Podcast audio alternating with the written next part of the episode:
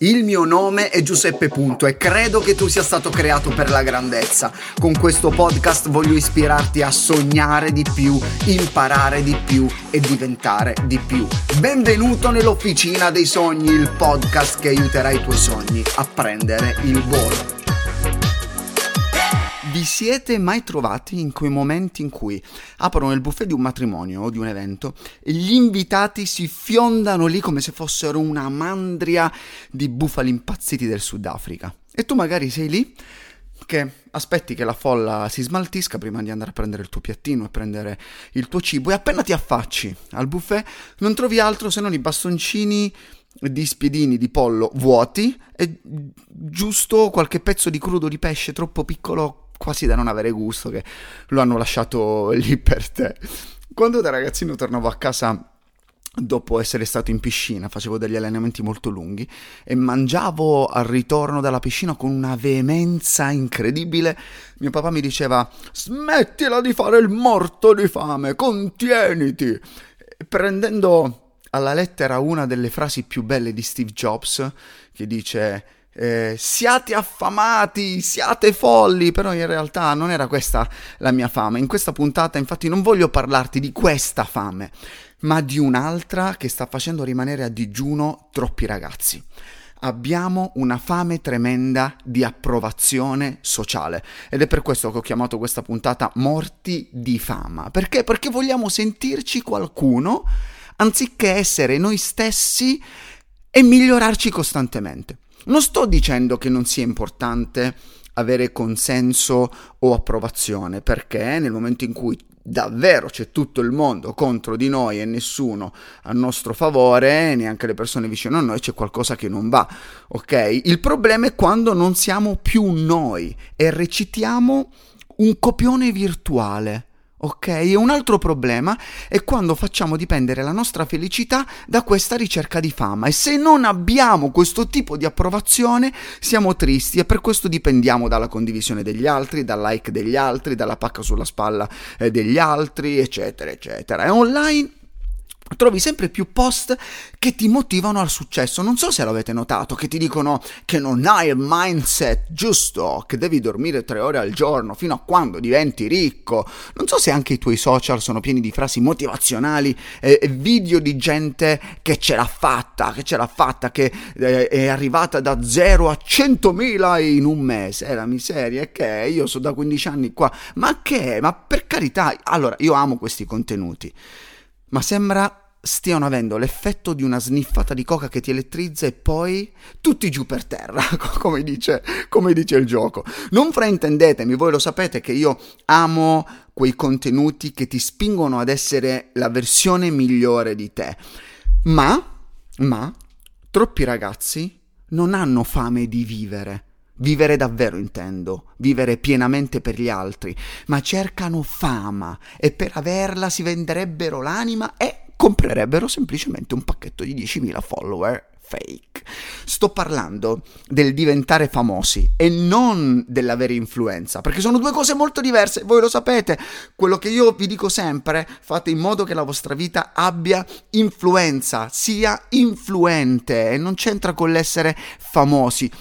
Cerchiamo intanto di capire il contesto in cui noi ci troviamo, il contesto in cui la Gen Z vive in questo periodo storico. Secondo alcuni dati ricavati dall'Inside Out Development, i giovani di questo preciso momento storico di oggi, diversamente da quelli che li hanno preceduti eh, prima, si affaccerebbero al mondo del lavoro convinti di riuscire a fare successo subito, subito subito, vogliono successo subito, non, non è più scalare eh, la montagna per arrivare in cima, no, loro vogliono nascere già in cima. E secondo una ricerca promossa dal Barna Institute, che peraltro è evangelico, la Gen Z sarebbe una generazione significativamente success oriented, cioè orientata al successo. Poi dall'altra parte vediamo che aumentano i disturbi di ansia, eh, gli attacchi di panico e secondo uno studio universitario tra il 2020 e il 2025 la depressione sarà la seconda causa di assenteismo sul lavoro e lo stiamo già vedendo sicuramente. Anzi, a proposito, ti consiglio di ascoltare la puntata numero 67, Vincere la depressione.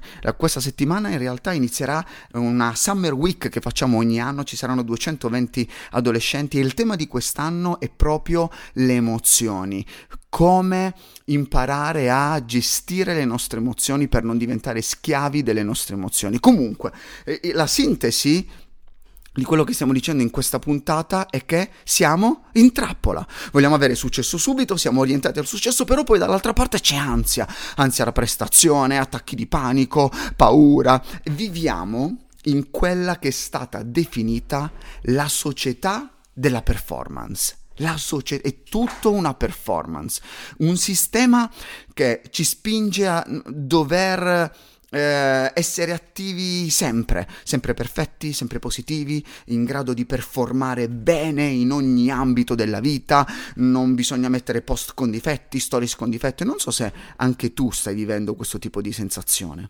L'ansia da prestazione è diventata lo stato normale in cui si vive e questo alimenta il senso di colpa e di inadeguatezza e sta bloccando, frizzando un sacco di persone. Cosa produce questo? Quindi società della performance che produce la comparanoia. Ho letto questo termine in un articolo, cioè la paranoia da confronto e impedisce di essere soddisfatti di ciò che si fa e dei risultati che si ottengono. Perché? Perché niente mai abbastanza, quindi si deve sempre andare avanti, sempre eh, protendersi in avanti senza potersi mai fermare, riposare, respirare, mangiare, bla bla bla bla. In questa società ipercompetitiva tutto sembra essere una questione di vittoria o di sconfitta e pochi riescono ad essere felici perché la felicità ha a che fare con il momento presente e non con quello che non hai ottenuto o con quello che potresti ottenere. Anzi, a proposito di questo, non so se hai letto la mia ultima PEM che ho inviato la scorsa settimana. In questo contesto ipercompetitivo, l'altra persona, che sia un conoscente o uno sconosciuto, è sempre un nostro competitor, è sempre qualcuno contro cui dobbiamo gareggiare e sembra che la vita sia diventata un combattimento continuo per sconfiggere ogni nemico che si metterà tra noi e il nostro futuro. Abbiamo più nemici che alleati. E ragazzi, ci credo che viviamo con tutta questa ansia, ansia, ansia, però Dopotutto, vogliamo essere felici. Siamo alla ricerca della felicità. Pensa che una delle puntate più ascoltate dell'Officina dei Sogni è la numero 4. Sette cose che ho imparato sulla felicità. Magari l'hai già ascoltata, riascoltala o condividila. Ti faccio una domanda. E se anziché morti di fama, morissimo di felicità? Hai mai notato che le fiabe di solito si concludono, terminano con la frase e vissero per sempre felici e contenti. E quando da piccoli ascoltavamo la conclusione, eh, questa conclusione, vissero per sempre felici e contenti, ci dava un senso di, eh, di, sollievo, di serenità. Oh, che bello, anche se la storia a- andava a scatafascio, però alla fine vivevano sempre tutti felici e contenti. Oh, che bello, la principessa, il principe, felici e contenti. Hai mai pensato a cosa significa davvero essere contemporaneamente felici e contenti.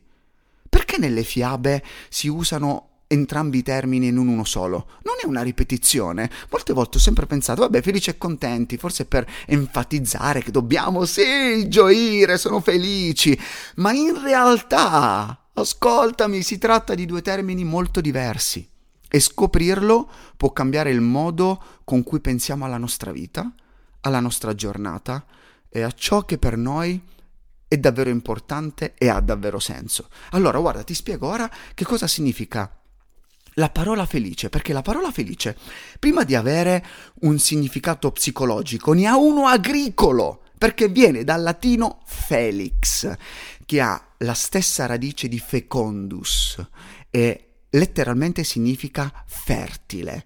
E, erano i contadini che definivano gli alberi felici, arbor felix. E per il contadino era quell'albero che portava frutta e produceva frutta da mangiare. Un albero felice è un albero che porta molto frutto.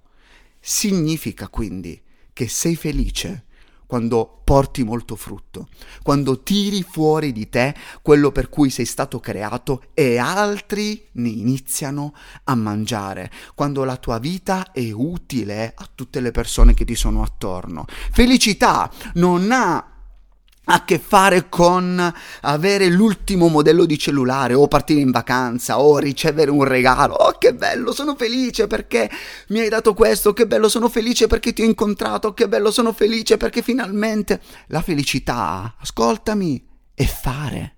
La felicità è produrre. La felicità è dare, non ricevere, è dare per esprimere quello che noi abbiamo. E ogni volta che userai il termine felice, oppure sei alla ricerca della felicità, ripensa al suo reale significato.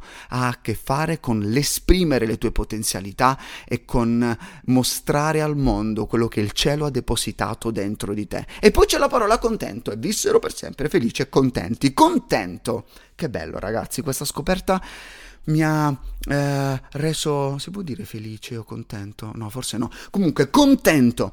Contento invece viene dal latino contentus, che è il participio passato di continere, cioè contenere, trattenere entro certi limiti e indica l'essere appagati, l'essere pieni, l'essere riempiti. Sei contenta, sei contento quando sei soddisfatta, quando sei appagata. Cioè, una persona contenta è una che non si agita, che non sbraita, che non pretende, che non si lamenta. Paolo ha scritto nella lettera che ha inviato ai suoi amici eh, efesini o efesucci, io sono contento nello stato in cui mi trovo. Paolo sta dicendo ai suoi amici, ragazzi, io ho imparato ad accontentarmi termine che spesso lo associamo a qualcosa che ci manca, no? E quindi pazienza, eh vabbè, mi accontento, che devo fare? Pazienza. Sbaglio? Anche tu molte volte lo usi in questo modo. E poi continua Paolo e dice...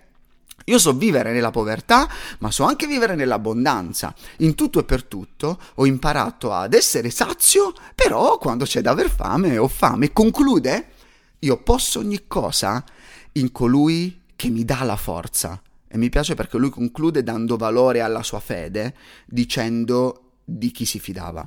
Quindi la contentezza non ha a che fare col desiderio, ma col valore. Il valore che diamo a questo esatto momento e a quello che abbiamo ora. Ok, io sono contento di quello che ho, io sono contento del posto in cui mi trovo, io sono contento di oggi e sfrutterò questa giornata per esprimere la mia felicità. Forse ti sei appena accorto che finora hai usato queste due parole in maniera totalmente sbagliata, o magari le conoscevi, non lo so, magari scrivimi e fammi sapere che cosa ne pensi di questa puntata.